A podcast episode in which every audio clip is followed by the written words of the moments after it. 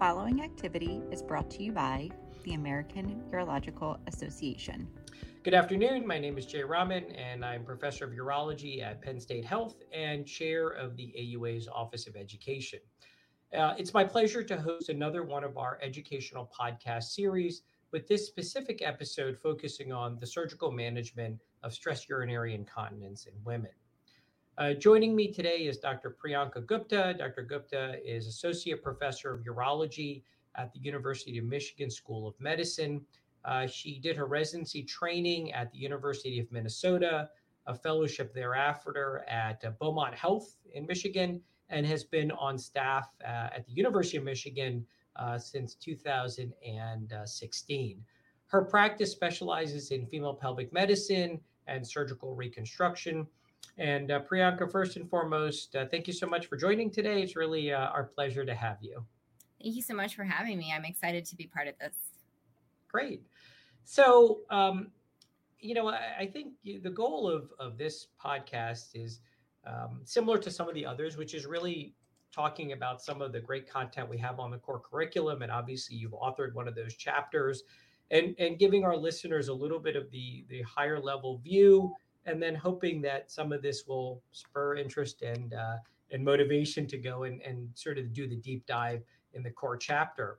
And so looking at the concept of stress urinary incontinence in women, although the podcast is sort of titled, surgical management, I think you'd be the first to say we don't want to dive bomb right onto the surgical aspect of it, but maybe let's just take a step back. And when you have, say, a woman who is coming in with a diagnosis or a suspected diagnosis of stress urinary incontinence or incontinence in general, what do you start doing in the office just for helping you from a diagnosis and maybe some of the types of evaluations that you would recommend in this patient population? Yeah, great. So I think that's an excellent place to start. Stress incontinence, when we're talking about the management of it, I think the first part of the office evaluation is crucial. You really have to spend some time with the patient, taking a really good history to differentiate between stress and urge incontinence, and what their kind of main bothersome symptoms are, and then potentially what the etiologies are. So my practice, and I think most FPMRS practitioners, would start with a good history, going over timing of symptoms, the actions and mechanisms of their symptoms. So what are the provocative things that might cause someone to leak? Going over basic things like fluid intake, bowel habits, gynecologic history, because all of those things can certainly be drivers in how you do conservative management of incontinence. And then in the office, we'll spend some time with some additional testing. So as some of the guidelines have published, the pelvic exam is really important. So if you're able to elicit stress incontinence on your pelvic exam, then that helps prove your diagnosis and can help guide your treatment of the patient.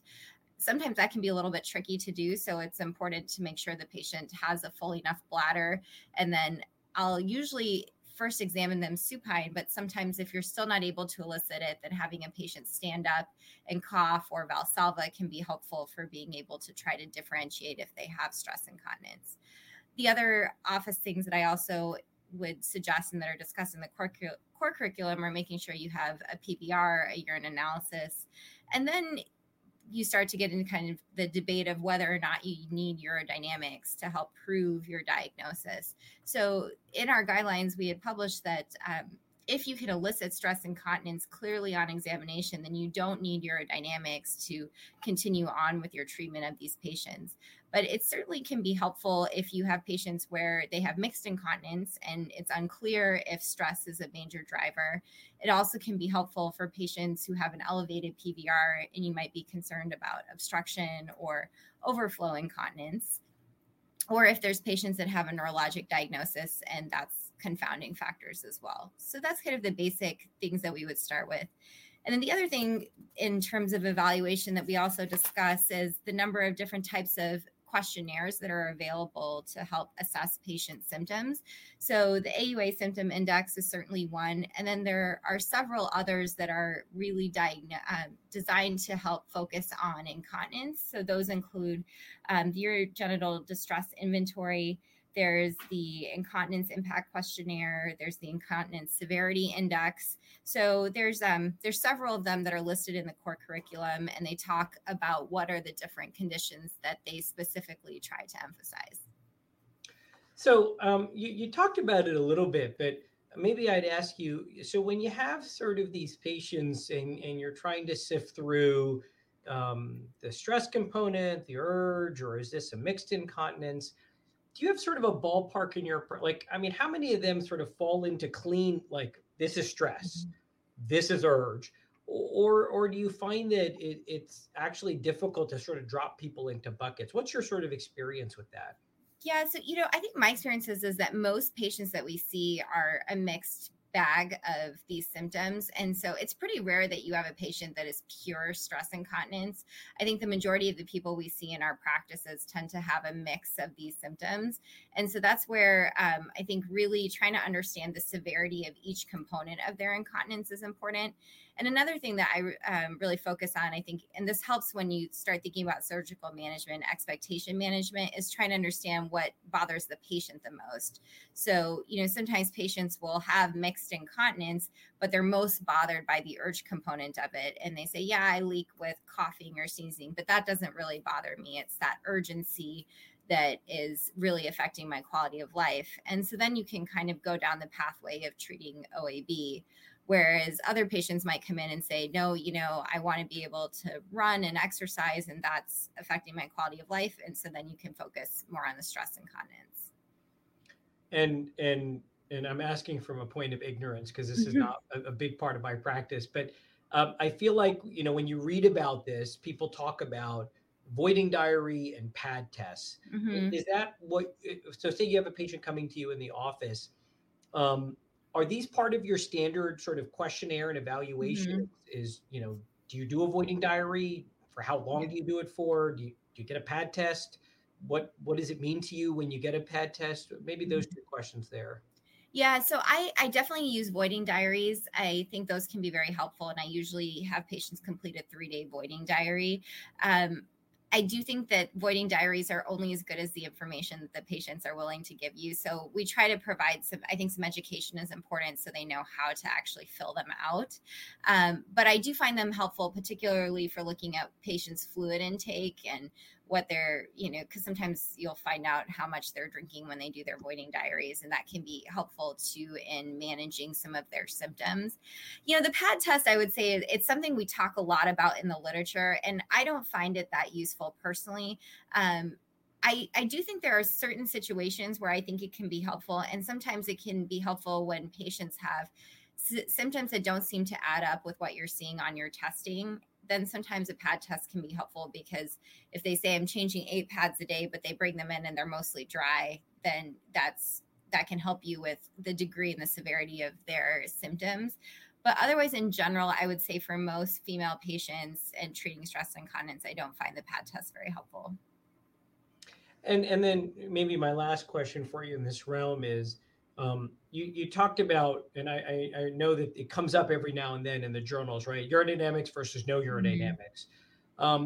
And it's always jumped out to me that before you get down the realm, especially for surgical management, it's almost like I'd want to make sure that I know exactly what I'm operating on before I operate on it.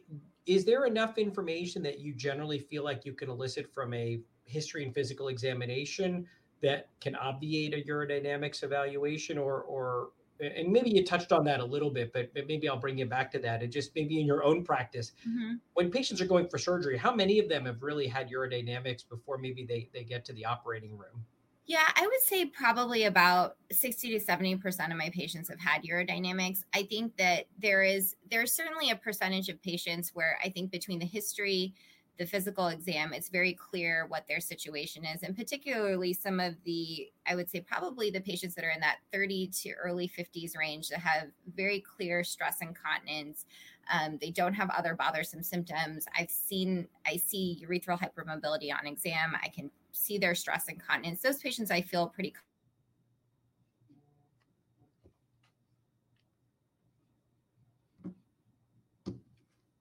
think that also makes me feel better about the about going ahead to the operating room. I think it's the patients where there's a mixed picture, there's other confounding factors where then I will use urodynamics or other, you know, potential urodynamics to help decide if the operating room is the right choice for them. Got it.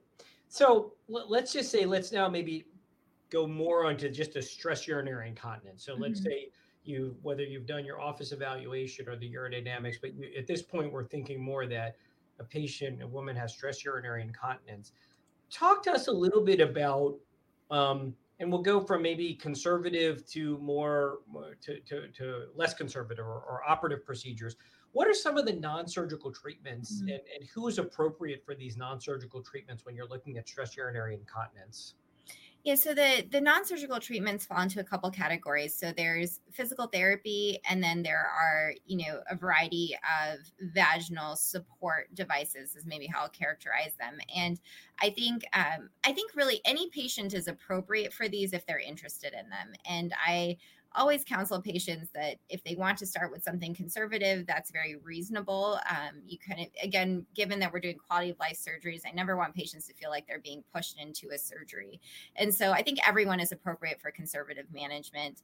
I do think, so the literature certainly would support this. I think pelvic floor physical therapy is very effective, but tends to be most effective in the patients with more mild symptoms, I think, in terms of really seeing a significant improvement. But I think if patients engage with the physical therapy, it can work very well. But if they don't engage with it, then obviously they may not see great benefit. And then the second category I mentioned that's, again, more conservative is sort of the variety of different vaginal or urethral devices. And these continue to evolve with time. There are now some urethral inserts that are silicone tubes that can be placed in the urethra to create obstruction. Again, sometimes those can be a little bit uncomfortable for patients. There are tampons, incontinence tampons that are sold over the counter that are made by Poise. That's one brand that makes them, but they have essentially sort of a knob that sits under the urethra to help provide support. And those I find to be really popular with some of the younger patients who have mild incontinence that's really bothersome when they're exercising or, you know, on a trampoline or something. And so some of my patients really like the tampons. They're easy to take in and out. And if it's more specific events, then they can wear them when they need them. And then there are pessaries. And those have obviously been around for a long time and there are a variety of different shapes of pessaries, but they have a knob and, like the tampon, provides support, but are reusable. And I would say that those pessaries, for some patients, they can be really uncomfortable, particularly older patients who have vaginal atrophy and narrowing. It can be hard for patients to take them in and out. So I think, again, it depends on the patient, but there are certain patients who prefer a pessary and there's some who just find them very uncomfortable. But those are something that I think is important to discuss with every patient. I think they should know what their conservative options are before you offer them surgical therapy. So, just one practical question with regards to pelvic floor therapy, for example. Who does that? Who and do you work with a like, for example, a certified pelvic floor therapist? Is there somebody, for example, in your practice that's your go-to because you know that person will give the type of instruction or the maybe the right instruction versus somebody that might be a more general physical therapist? How do you sort of functionally incorporate that person, group of persons into your practice? Yeah. So, you know, I would say a quaternary referral center at Michigan. And we have physical therapists within our system. Most people who practice pelvic floor physical therapy are required to get a certification in pelvic floor physical therapy. So those therapists need to have specialized training in doing this kind of work.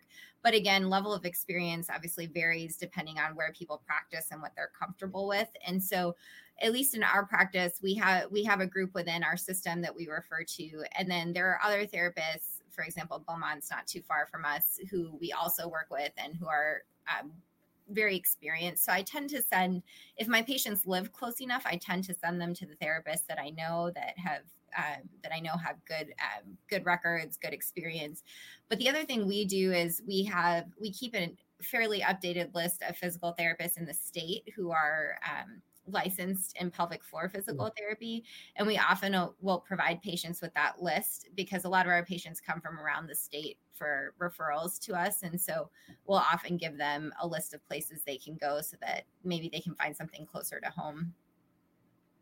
So what about laser therapy? Where does laser therapy fit into this sort of equation?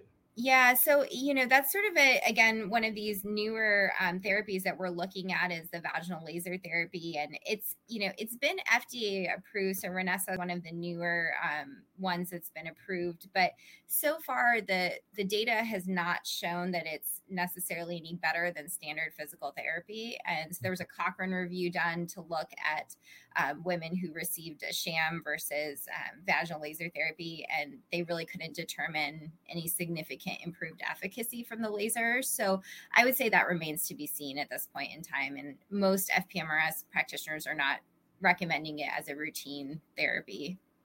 And would this be done in the office? It's an office-based procedure. Mm-hmm. It's an office-based procedure. Exactly.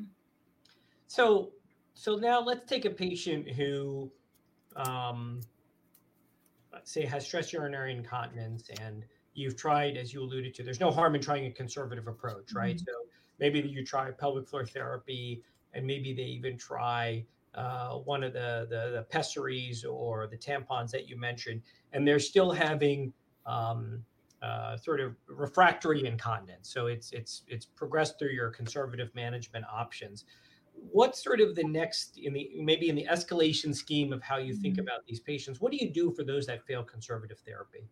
Right. So then I think we really are left with two choices. And I think, and we can touch on historical things, but at this point in time, I think most of us practice with either offering bulking agents or slings. And then the slings could be either a synthetic sling or a fascial sling. And that's kind of our categories of therapy if someone's failed conservative management.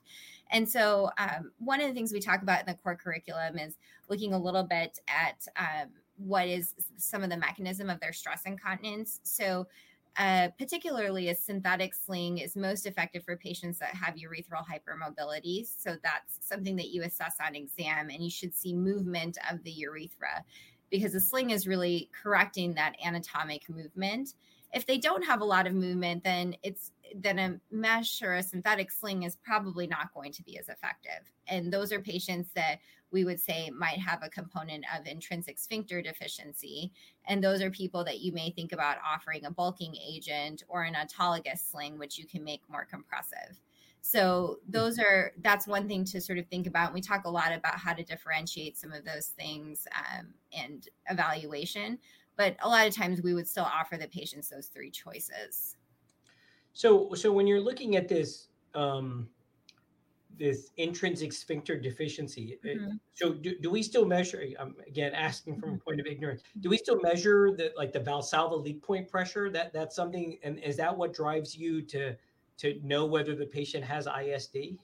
Yeah, so we do still measure it. And so we still use the urodynamic findings of Valsalva leak point pressure less than 60 when you're doing urodynamics. But I think along with that is mechanism and exam can be really important. And so, we talk about this whole idea of a fixed urethra, and that's really something that you do see on exam where the urethra just doesn't move. And then I think other parts of the patient's history can drive you sometimes to that diagnosis. Maybe they've had radiation, they've had multiple procedures done vaginally, maybe some prolapse repairs, maybe they've had a sling already. And so you have other factors that make you suspicious that this is part of the problem. And then the exam can help confirm that. So based on what you're saying, let's just take, for example, bulking agents. Mm-hmm. The type of patient that would be most appropriate for a bulking agent is somebody who does not have urethral hypermobility. Is that correct? Correct. And then has some evidence either from their history or from urodynamic studies of ISD. Is that right? Yeah, exactly. And what do you use? What bulking? Yeah. Where do you do this? What do you use? How well does it work? Yeah, so I think this is one of those areas that I think is really undergoing evolution right now in FPMRS. different materials over the years. So, you know, we've had autologous fat, we've had collagen, there have been silicone implants. More recently, I think people have been using coaptite and macroplastique were sort of two of the more popular in vogue bulking agents. And then in the last 3 years, this field has sort of changed a lot. We've been using a newer agent called Bulkamid, which is made of a polyacrylamide hydrogel. And it's been used in Europe for about 7 years, in the States for about 3. FDA approval was in 2019. And I think that this is really changing practice for a lot of us. And it will be interesting to see. I think the long-term data is still to be determined. But with bulking agents, historically, the success rate was lower. So we would tell people, you know, 60 to 70% improvement in your symptoms. And we often were re-injecting people within 1 or 2 years. So if you look at kind of all of the studies that are in the core curriculum, there's a big table talking about all the different outcomes of the various bulking agents. And again, you see that the improvement rates are not great. And so because of that, I think bulking agents were often reserved for patients that were more frail, had significant ISD, where you felt that, you know, doing a repeated injection was maybe was your only option that you were sort of left with. Bulkamid, on the other hand, the European data is looking very good with good outcomes. You know, 60 to 70% of patients still doing well at 7 years. And, you know, so that's certainly much more promising than the bulking agents that we had before. In addition, some of the data is showing that there may be less tissue inflammation around the bulking agent. So one of the concerns with prior agents was that if you did have to go back and do a sling procedure or something else, if there was a lot of inflammation in the periurethral tissue, you know, more risk of damage and erosion and things like that. So some people are offering bulking agents more commonly as a first-line therapy before a sling, and that there's certainly more of that happening currently. So I think it's going to be an area to watch. And I think the data from the U.S. is something that we're going to be looking at a lot more over the next couple of years. So it sounds like one of the advantages of these newer agents is longer durability. Mm-hmm, exactly. You're highlighting. And then I guess my some of my questions with bulking agents are, mm-hmm.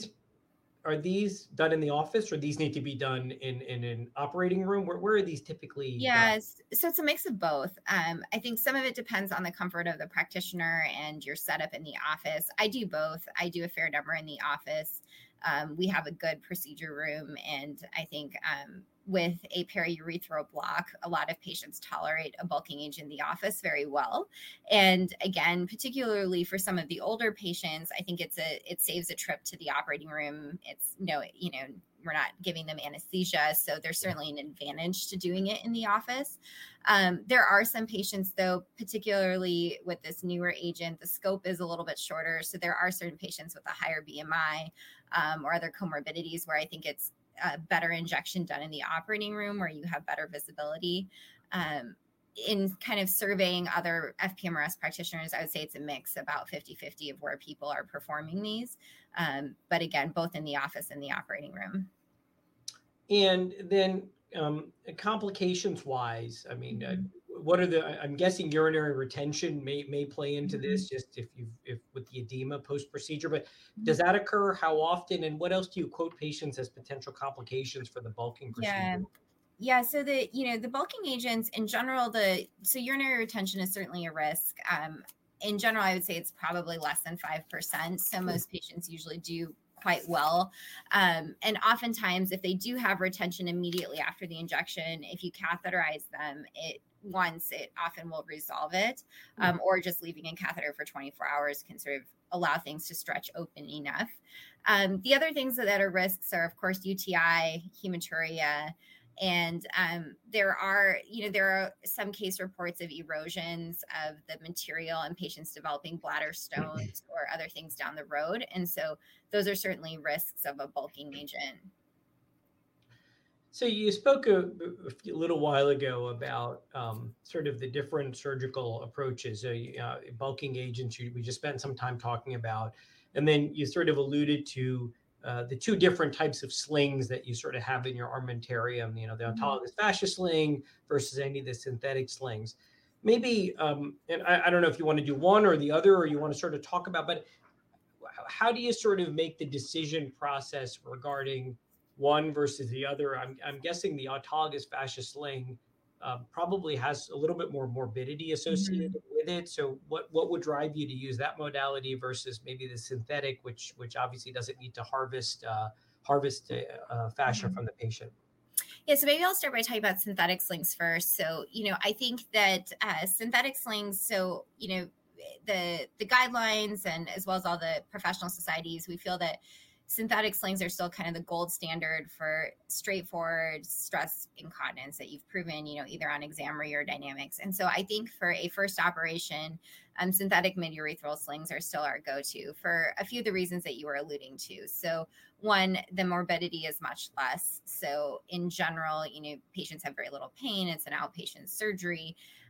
Secondly, by mechanism of action, synthetic slings tend to be a little less obstructive than a fascial sling. So patients tend to be less likely to develop problems with increased urgency and frequency, urinary retention, or needing to catheterize intermittent cath after surgery. So those are certainly the driving factors towards synthetic slings.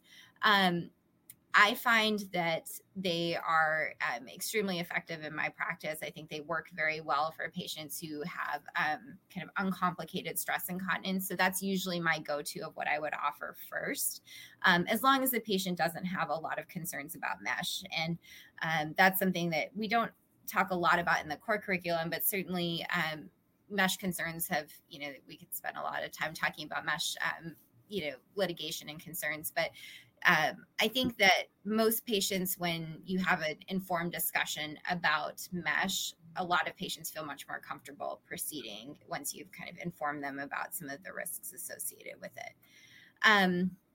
In regards to fascial slings, so again, I mentioned earlier, my practice is we're a quaternary referral center. So I tend to probably do more fascial slings than an average practitioner just because I do see a lot of complex patients.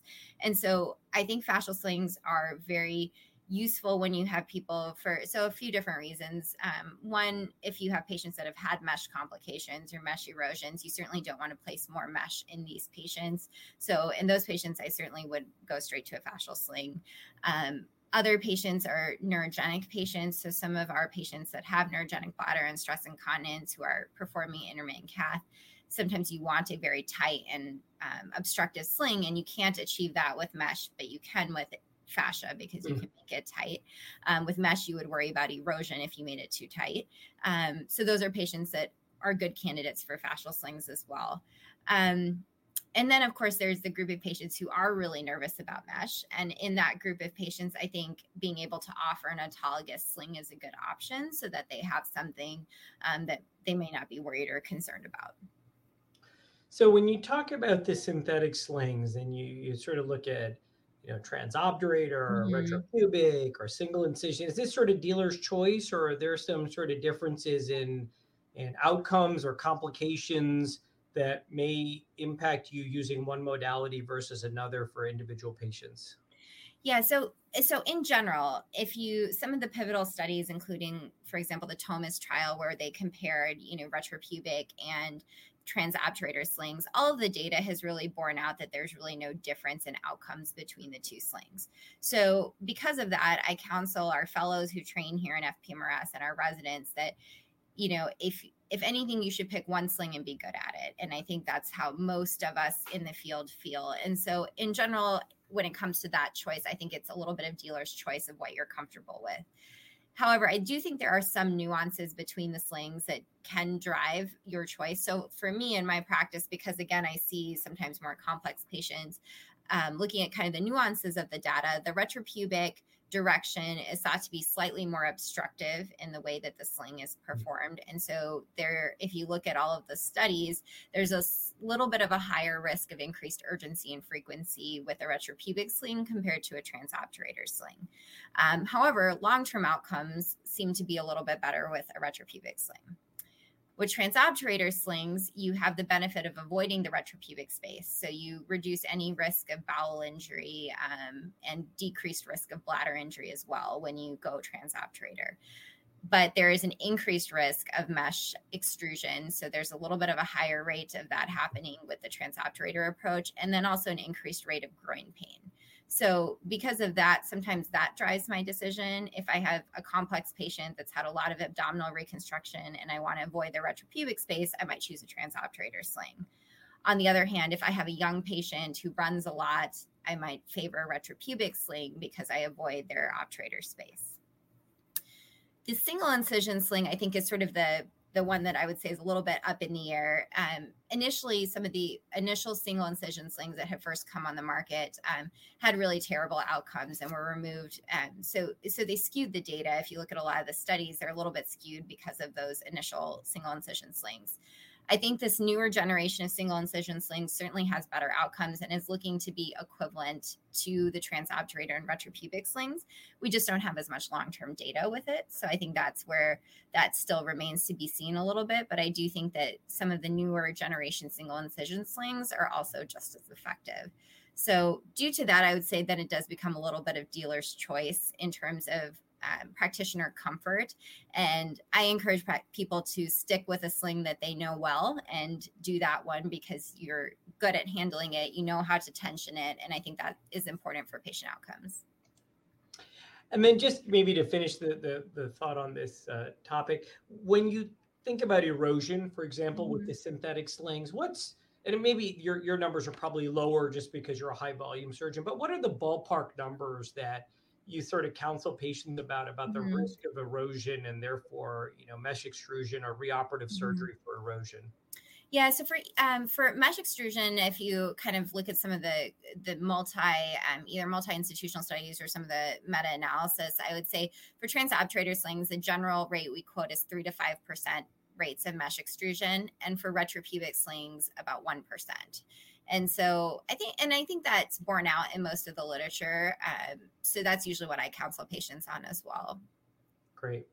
Well, Priyanka, I really want to thank you. It was really a very thoughtful discussion. I think, obviously, since you've written the chapter, you're able to summarize a lot of the high points. And I would certainly say for our listeners that if there's any content that we covered today that you'd like in greater detail, I think there's a great in-depth chapter that's been constructed by Dr. Gupta and colleagues in the core curriculum. So Priyanka, first of all, thank you so much for your time. It's really much appreciated today.